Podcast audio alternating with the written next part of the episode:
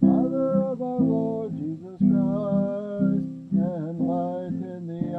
of our heart, that we may know what is the hope that belongs to our call.